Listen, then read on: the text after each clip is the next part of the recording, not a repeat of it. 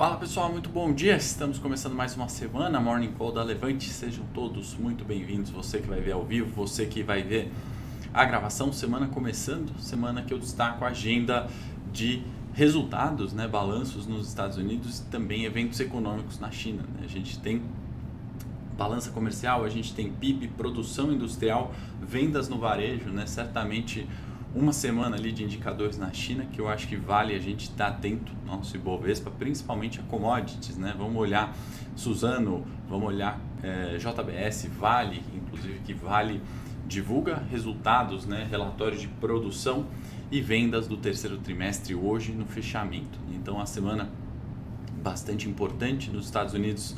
Já vou destacando a agenda, né? A gente está falando uh, de uh, quarta-feira, né, o livro bege, importante indicador que vai destacar as condições econômicas né, das principais distritais do Fed, onde a taxa de juros que tem sido o tema central de todos os morning calls, de todas as carteiras, de todos os gestores de investimentos nesse ano, né, tem pautado muito do cenário uh, de alocação né, de investimentos, seja na renda variável, seja na renda fixa. Então, indicadores, né, eventos e agenda econômica extremamente importante, por isso que eu começo com ela nesse morning call, né? Acho que é o, o assunto da semana, certamente vão ser os resultados aí dos bancos, né, americanos. Estamos falando de é, Goldman Sachs, é, outras gigantes aí a gente está falando de Netflix, é, IBM, resultados que certamente vão refletir nos preços. Então, deixa eu dar um bom dia aqui para o Adão, para o Klaus, para o Maurício, para o Nilson, para todos aí que estão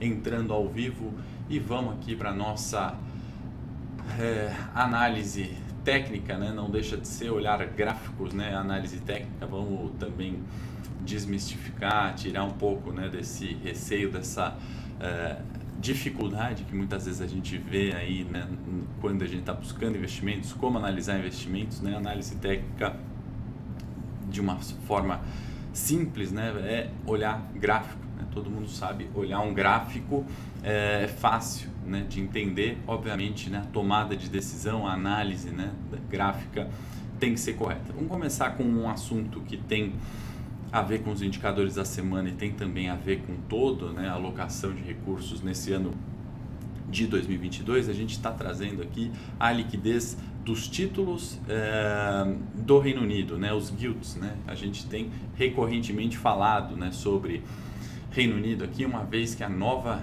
é, primeira-ministra, né, Liz Truss, fez ali um, um anúncio, né, de subsídios, um anúncio de estímulos fiscais e tudo isso trouxe, né, a, a uma certa instabilidade no mercado. Né? Toda essa política fiscal de incentivos, né, que em muitas, muitos casos se assemelha às políticas adotadas em países emergentes, né, como o Brasil, trouxe ali um balanço nos títulos do Tesouro também do Reino Unido e aqui a gente está falando de liquidez. Né? A liquidez tem piorado, né? inclusive porque outro assunto extremamente relevante para hoje, né?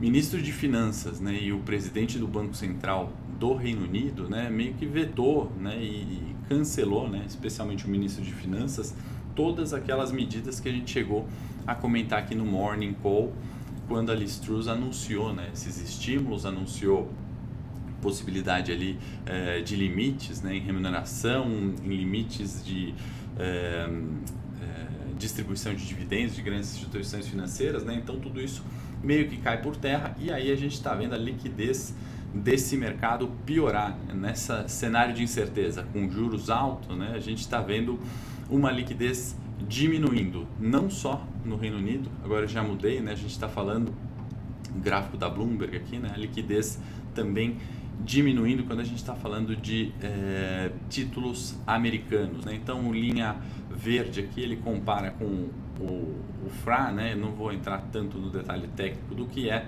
mas o que importa para a gente, linha azul, liquidez de bonds americanos, né? títulos do governo também diminuindo né? no ano de 2022, então chegando ali né, para a gente entender, talvez, né, ou pelo menos fazer a pergunta correta, se isso é de fato né, um, um limite, é um fim da subida dos juros, né, se isso, se essa liquidez né, diminuindo é de fato a possibilidade de um arrefecimento de inflação ou se não, né, se é um movimento pontual ali de mercado, acho que vale a gente ter isso no radar. Antes de continuar nos gráficos da Bloomberg, aqui eu quero trazer o Ibovespa, já que a gente está falando um pouquinho mais de análise técnica. Bom dia para quem está chegando, seja muito bem-vindo. Manda sua pergunta aí para a gente começar a semana.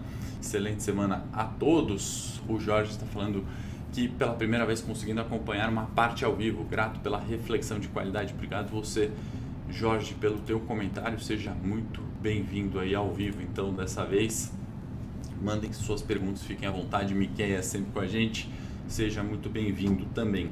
É, com o gráfico do Ibovespa, né? então geralmente a gente comenta ele no finalzinho. Né? Eu trouxe ele antes porque é, é bastante importante a gente falar de análise técnica num momento tão eh, de tanta volatilidade, eh, de tanta mudança, seja em subida de juros, seja em preços de ações, né? Então a análise técnica ela ajuda a gente a antecipar alguns movimentos, né? Quando eu entrei eh, lá atrás no mercado financeiro, né, que eu fui pela porta da análise técnica, não porque eu gostava tanto quanto eu gosto hoje, né, mas porque era o único uh, o único meio ali onde eu poderia, acho que, me destacar de alguma forma. Né? Eu tinha gestores extremamente experientes, né? 50, 60 anos de idade e outros 40 de mercado. Né? Eu tinha é, analistas fundamentalistas muito bem já é, formados. Né? A gente, eu trabalhava com economistas que projetavam PIB já eu falei, poxa,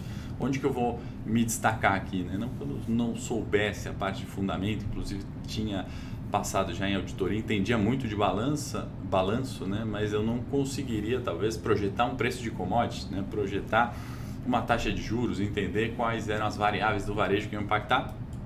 Fui pela análise técnica, mas história é, pessoal à parte, né? Uh, naquele momento a gente via que, e ainda hoje, né?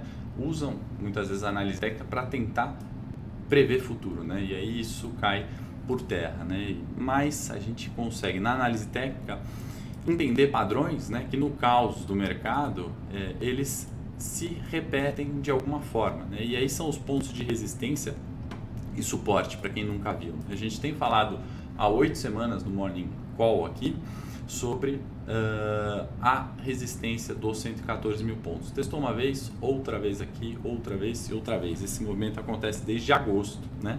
E aí, passado o primeiro turno eleitoral, a gente viu o rompimento, que depois, né, na análise técnica, a gente consegue nessa semana já confirmar esse falso rompimento até o 118. E o Bovespa volta para 112 no fechamento de sexta. Né? Você vai falar, nossa, semana ruim, o que aconteceu? E na análise técnica a gente vê o comportamento né, nesse movimento caótico né, e o caos não é que ele não tem um padrão né, ele tem é um movimento que ele se repete de alguma forma mas nunca de maneira igual né, são é, você muda ali as premissas você muda uh, os fatores iniciais e o resultado final é diferente mas com uma certa repetição né? e aqui a gente tem o suporte 108 mil pontos também testados quatro vezes nessa consolidação de preços desde o 108. Né? Por que, que eu estou falando tudo isso? Né? Porque a análise técnica ajuda a gente aqui a não comprar essa euforia, pagar mais caro né, no, no Ibovespa 118 e, uh, obviamente, correr um risco maior e pegar essa correção no 112. Então, no curto prazo, né, isso funciona muito, né? Ela te protege de você não entrar nos gaps da segunda-feira após o primeiro turno, né? Então foram entradas que naquela semana em que a bolsa subiu 5%, quem está operando curto prazo não pegou, né? Foram gaps de alta logo na abertura. E também, né, ela te protege a não entrar na outra semana e pegar as quedas ou entrar em ativos, né, que não tenham subido tanto para você não pegar essa queda que da última semana foi 3 e 70. Né? Então, análise técnica é importante para isso e por isso que eu estou colocando em perspectiva. Né? Porque a gente está sempre falando de subida de juros, né? a gente está sempre falando de inflação e cenário geopolítico. Né? É, é a pergunta do Marcelo, do Marcelos, né? como que eu estou vendo o cenário macro com a escalada dos conflitos. Né? E só falta formalizar a Terceira Guerra Mundial. Né? Parece, né? pelo menos Marcelo, não sei se é a terceira guerra, né, mas de fato isso vem se escalando. Né? Não sei se você está chegando agora aqui, né, mas quando né, teve de fato a formalização, guerra Rússia e Ucrânia em março né, desse ano, a gente comentou, olha, não sei se vai durar uma semana, um mês, um ano, cinco anos, né, mas a gente tem que, através né, de análise fundamentalista, macro, ou seja, análise técnica também, entender os comportamentos e os padrões, né, onde teremos benefícios e riscos adicionais na nossa carteira de investimento. Tá? Então, longe de eu ser prepotente aqui, avaliar é, a escalada de conflitos, né? eu passo aqui mais o que eu leio né? e, e, obviamente dou minha opinião sobre isso, mas eu não sou especialista em conflitos né? da Europa Ocidental, mas para preços de mercado a gente consegue de alguma forma avaliar dessa, desse, dessa forma, tá? porque o assunto né, é, desde janeiro é praticamente o mesmo. Né? E a gente observa esse comportamento se repetindo, né? Vamos falar aqui janeiro uh, a março desse ano, a faixa de preços do Ibovespa era exatamente a mesma, 108, 114, né? Depois a gente teve uma oscilação muito grande, junho e julho, meses terríveis com China, por isso que eu falo que é tão importante os dados nessa semana, né? Pelo menos para esclarecer ou tirar um pouco daquele viés negativo e aí a bolsa de fato foi do 121, onde aquele cenário ia ficar tudo maravilhoso, aos 95, onde o cenário ia ficar totalmente péssimo. E a gente volta né, a oito semanas de novo nessa faixa dos 108, 114. Por quê? Né? No longo prazo, algumas coisas vão responder ao fundamento, ao valor das empresas, né? aquilo que elas de fato têm em seu estoque, têm na sua marca, têm em perspectiva de receitas. Né? E é um pouco disso que a gente está vivendo. Né? Então, análise técnica nesse curto prazo ajudou a gente a ver que a eleição né, não necessariamente vai ser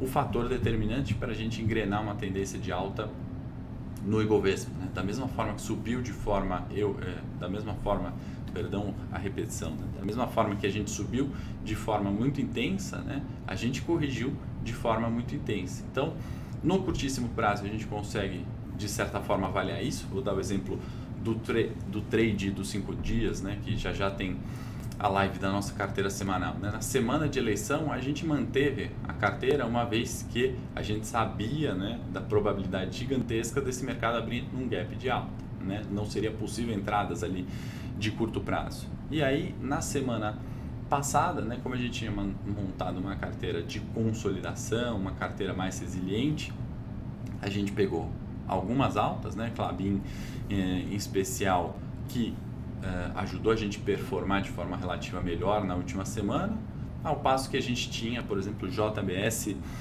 carregando já algumas semanas e numa, semana, é, numa dinâmica bem diferente que trouxe né, o, o, a performance da carteira para baixo. Mas no combinado, né, a gente não teve essa discrepância né, de não ganhar 5 e de perder 3. Né? A gente teve essa leitura, né, que é o que a gente está falando aqui, né, falso rompimento, entendendo o cenário que nada mudou com é, a questão eleitoral local, tá? Bom dia para quem está chegando agora, mandem as perguntas, fiquem à vontade. Se você está gostando desse conteúdo, curta, se inscreva no canal da Levante, encaminhe para um tio, para um primo, para um amigo, para alguém que acha que investir né, é só para o CEP 045, quando o meu sócio Rafael Bevilacqua gosta de falar, né, que a Faria Lima, o CEP aqui de São Paulo, não é, né? não tem que ser um mercado que, que é sustentável, é um mercado onde todo mundo entende né? e pode avaliar, pode decidir tomar ou não o risco de investir. A gente está falando de empresas né, que geram empregos, a gente está falando é, de commodities que o Brasil exporta, a gente está falando de PIB, né, sobre isso que a gente fala no mundo dos investimentos. Né? Então, quanto mais gente é, estiver entendendo, estiver contestando, né, longe de ser o dono da verdade aqui, né, eu trago aquilo que eu leio, minha experiência, algumas premissas que eu coloco, né, e não necessariamente elas são sempre as corretas, as certas, as verdadeiras, mesmo porque, como a gente falou, né, é um movimento caótico do mercado, né, aquele caos, né, quem é físico deve saber explicar isso muito melhor do que eu, né? Mas é, existem padrões, existem repetições, né? A história não rima é, aliás, a história não se repete, mas ela rima, né? Aquela frase famosa é mais ou menos assim na renda variável. Elisete falando aqui, dando um elogio, pai elogio, obrigado Elisete. Sou um estrategista nato, a gente está tentando, né? A gente está, obviamente, mexendo com uma parte das finanças né, pessoais com os nossos clientes, então a parte de diligência, né, a parte de avaliar o maior número possível de premissas e tentar sair com um resultado positivo. É nosso DNA aqui na Levante, é meu DNA do Henrico. Aliás, eu quero dar um recado para vocês, não sei quem já viu o vídeo do Rafael Bevilacqua, é, vou até pegar ele aqui no YouTube para compartilhar com vocês. A gente está muito em breve né, abrindo o capital da Levante. Né? Então, você que gosta do nosso trabalho, que acha que é uma boa oportunidade de investimento, você vai poder ser sócio nosso da Levante. Né? Da mesma forma que você pode ser sócio da Vale, do Itaú, né? É, a gente está é, possibilitando, né? fazendo essa emissão pública. Não é um IPO ainda, né? a gente não está sendo listado na B3, mas a gente vai, obviamente, dividir com vocês né, essa parte é, de fazer parte do negócio. Né? Obviamente, naquele primeiro momento, né, a gente está abrindo uma pequena fração ali para é, investimentos é, na, na, na, empresa, né, na Levante, e aí é, isso chama-se Equity Crowdfunding, né? não sei se alguém já viu isso, já participou de alguma de alguma forma desse tipo de investimento e eu vou compartilhar aqui, na verdade, com vocês o vídeo que o Rafael Bevilacqua fez, né, contando um pouquinho um da história. Opa, até o play.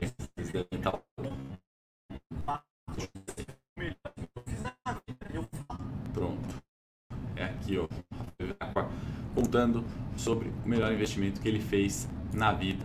Nesse vídeo aí vocês podem assistir lá depois vocês me contam o que acharam e ele comenta um pouco né, do, do poder do equity, né, o poder de você estar investindo numa empresa, né, o poder de você ser acionista também, né, diversificando a fonte de renda. Né, ninguém está falando que é melhor ser acionista ou empreendedor do que ser é, assalariado, não é essa questão, né, mas são, são complementos. É, de, está saindo o som aqui começar, dá um like se você Deixar aqui, estou compartilhando com vocês aí.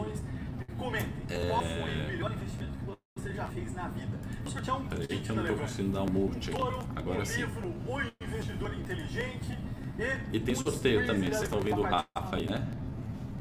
Então é isso, pessoal. Uh, que mais de pauta, né? Voltando aqui para os nossos gráficos de Bloomberg, para a gente comentar assuntos também relevantes, né? além dos é, da liquidez esvaziando nos títulos de governo, a gente está falando expectativa de inflação, né? olha só a relação de aumento de gasolina né? com é, inflação. Expectativas aqui da Universidade de Michigan, 5 a 10 anos, expectativa de inflação, é, linha branca, né? e aqui a média dos preços de gasolina. Né? Então até setembro a gente está falando é, de aumento e de expectativa maior de inflação. Né? Então, seja aí de, de, inflação, seja de preço de gasolina, esse reflexo continua, né? a tendência e a premissa que a gente tem que ter em qualquer carteira de investimento. Trouxe aqui um gráfico, né? não que tenha algum reflexo de preço, mas eu acho importante para a gente contextualizar também. A gente está falando de ien e a gente está falando de dólar, né? nas máximas ali, né? mirando 150, como a gente falou. Né? Então, um dólar 150 ienes, né? e esse número a gente não via desde 1990. Extremamente relevante para a gente é, entender o que está acontecendo no mundo, né? Esse reflexo em moedas, em renda fixa, em ações, né? O mercado é totalmente interligado, como eu sempre falo aqui, né? O dinheiro do mundo ele é um só, né? O mundo ele tem um grande bolso de dinheiro e esse dinheiro vai escoar para onde tiver menor risco e maior retorno sempre. Mercado imobiliário na China, né? Diferente do nosso aqui, né? Ele pega é, boa parte do PIB, né? Chinês, a última vez era que eu me lembro, né? 25%, mas enfim, um quarto do PIB chinês aí, mercado imobiliário que está na menor nível desde 2012, né? O índice de real estate, né? As ações de construtoras chinesas está no menor nível desde 2012. Né? Então a gente está vendo esse decréscimo aí, essa preocupação que é a pauta do Morning Call nessa semana, né? os indicadores da China. Vão trazer um alívio, né? vão trazer é, alguma coisa diferente, né? isso pode ser positivo ou não, né? vão reforçar esse cenário difícil que foi China, né? especialmente nos meses de junho e julho, ainda mantendo aquela política de lockdown, né? de Covid zero. E eu estava falando, diferente do nosso índice imobiliário, né? depois na sequência eu vou mostrar no Morning Tech no meu canal, é, a gente está 50% mais baixo do que a máxima é, desde 2012, né? É, que foi pré-Covid, né? e a gente está o dobro né, no índice imobiliário daquilo que é 2012, aqui onde a China é onde a gente fez essa comparação que a China atingiu o menor nível desde 2012. Né? Então a gente está 50% acima né, no nosso índice imobiliário é, de 2012, é, ou melhor, né, o dobro acima de 2012 e 50% abaixo da máxima pré-Covid. Né? Então são, são dinâmicas diferentes que a gente tem que olhar o tempo inteiro. Né? Não é só investir no exterior ou olhar é, o ETF China 11 porque foi disponibilizado pela B3 e aí agora a China é, ou naquele momento né, as ações chinesas iam é, bombar. Né? Então a gente tem que tirar esses vieses é, comportamentais né, e achar que o mercado você adivinha né, ou entende qual é o melhor tempo. Né? Você compra porque caiu demais e vende porque subiu demais, são as piores decisões de investimento. Tá? Inclusive, até vou compartilhar lá no Morning Tech já já, 9 horas ao vivo no meu canal, também o gráfico imobiliário do, do, do Ibovespa e o ETF China 11, né, onde foi divulgado né, com uma propaganda gigantesca lá em dezembro de 21 e é, outubro desse ano a gente tem uma queda bastante significativa. Né? Então, assim, o investidor pessoa física é, pagando a conta nesse caso. Tá? E, pelo amor de Deus, não estou criticando os CTFs, nossos produtos de investimento, pelo contrário, né? estou criticando a forma, às vezes, de você avaliar precificar alguma coisa pela euforia. Né? Exemplos não faltam. Ações do Nubank, né? recorrentemente a gente traz aqui no Morning Call, lá atrás, a equipe de analistas aqui não recomendou a entrada, porque Nubank estava vindo caro. Né? A gente viu, obviamente, no que deu. Então, muita atenção na agenda dessa semana. Uh, e no Brasil, né, o que, que, a gente pode falar? Também tem agenda, né? A gente está falando de BCBR, que é aquela proxy de PIB. O Guedes garantiu, o Campos Neto falou para ele que vai ter revisão do PIB pelo Banco Central, né, mirando 3% de crescimento. Isso é bastante significativo. Campos Neto também falou num evento em Washington né, sobre é, os, os, três meses né, de deflação que a gente teve aqui foram exclusivas né, por medidas do governo, né, que a gente comentou várias vezes aqui no Morning Call, retirada de impostos de energia, de gasolina, isso fez com que a gente tivesse uma é, deflação. E aí é meu ponto, né? são medidas do governo adotadas, né? não são de fato aquelas medidas que a economia global vai bem. Né? Então são aquelas decisões né, que ajudam é, a roda da economia girar, mas não é que o preço da gasolina está caindo, né, o preço dos insumos agrícolas está caindo. Não, né? tem a pergunta do Marcelo que foi excelente, né? Marcelos, que é atenção geopolítica. Tudo isso também pôs mais lenha nessa fogueira que estava meio conturbada, como a gente também sempre fala desde a pandemia, né? as ofertas globais, né? as cadeias de demanda é, e oferta que não tem ainda é, encontrado um nível normal ali de preços. Tá? Então é um pouco disso que a gente está vendo aqui no Brasil. Agenda um pouquinho mais tranquila, acho que a gente fica mais à mercê dessa dinâmica do mundo, de China, de livro bege na quarta-feira. É, tem reflexo, obviamente, de eleição, né? Comentei pouco ali do, do debate de ontem, tenho uma opinião bastante clara. Eu acho que o debate ele favorece aquele que quer votar no Bolsonaro, ele favorece aquele que quer votar no Lula. Eu acho que não tem mudança ali.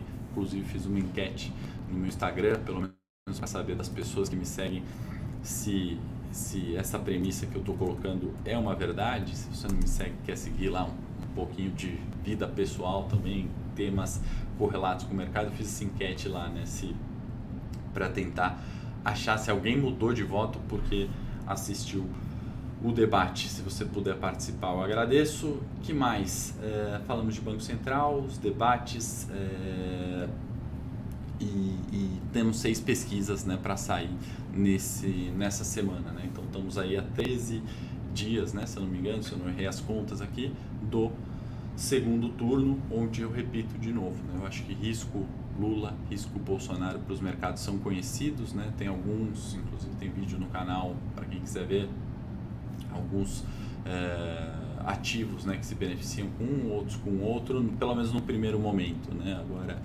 é, a tendência é, de longo prazo, obviamente, essa sim pode ser diferente, principalmente né, pelas tomadas de decisão de política fiscal, né, especialmente política fiscal do próximo presidente. Então, acho que semana, a abertura de hoje é mais ou menos é, nesse, nesse sentido que a gente tem. Faço a recomendação de novo para quem quiser assistir o, o, vídeo do meu sócio fundador ali do, da Levante, Rafael Bevilacqua, né? ele comenta o melhor investimento da vida dele, é, que foi a Levante Investimentos, é, já dando spoiler do vídeo, o resto você confere lá.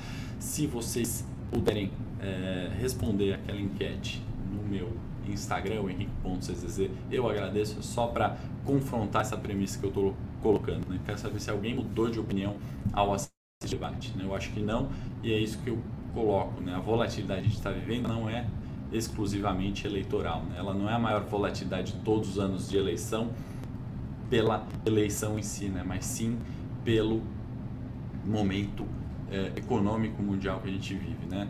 É, Estados Unidos vendo inflação elevadíssima dos últimos 12 anos. Né? Alemanha, a mesma coisa. Ou melhor, dos últimos 40 anos, né? que nos últimos 12 sequer via um aumento né? da inflação. É... Coronavírus, né? políticas de lockdown e Covid-0 na China, tudo isso. E para concluir, né? esqueci de passar os mercados hoje, né? então a gente tem a Europa abrindo no positivo, né? acho que tirando uma parte ali das incertezas, né? com esses dados que estão aí por vir. Índice Nikkei fechou em queda de 1,16, Hang Seng CSI em leve alta, S&P é, australiano em queda de 1,40 e também né, Dow Jones, S&P e Nasdaq fecharam em queda na última sexta-feira. Né? A gente está olhando aqui performance year to date, né, como eu gosto sempre de mostrar no ano, né, a gente está vendo todas as bolsas que a gente bate todos os dias aqui olhando em quedas de dois dígitos, né, enquanto o nosso Ibovespa ainda está bastante resiliente, apesar da dificuldade, quase 7% de alta no ano. Mas mais importante do que isso, pessoal, eu acho que é mensurar, né? Premissas, checar as premissas, olhar da forma que a gente investe. Né? Cada estratégia tem uma caixinha. Né? Eu comentei da estratégia do, do trade dos cinco dias, né? onde a gente teve aquela semana de gap de alta que no curto prazo ninguém pega. Essa é uma dinâmica de ações, né? com opções já é é, um pouquinho diferente, tá? Com opções, né? É, isso também acaba é, mudando, né? Essas variações muito intensas de curto prazo acabam beneficiando, né? Muitas vezes estratégias de opções, né? Quer dizer que sempre vai se acertar? Hum, obviamente não, né? Mas a gente tem que olhar do ponto de vista técnico, fundamentalista, macroeconômico, geopolítico, né? Como isso vai influenciar nossos investimentos? Aproveitar para compartilhar o gráfico aqui do Super Cauê, que está ali, não está aparecendo aqui no fundo, mas ele mandou aqui, olha só, né? Mais um é, recorde de compra de put, né?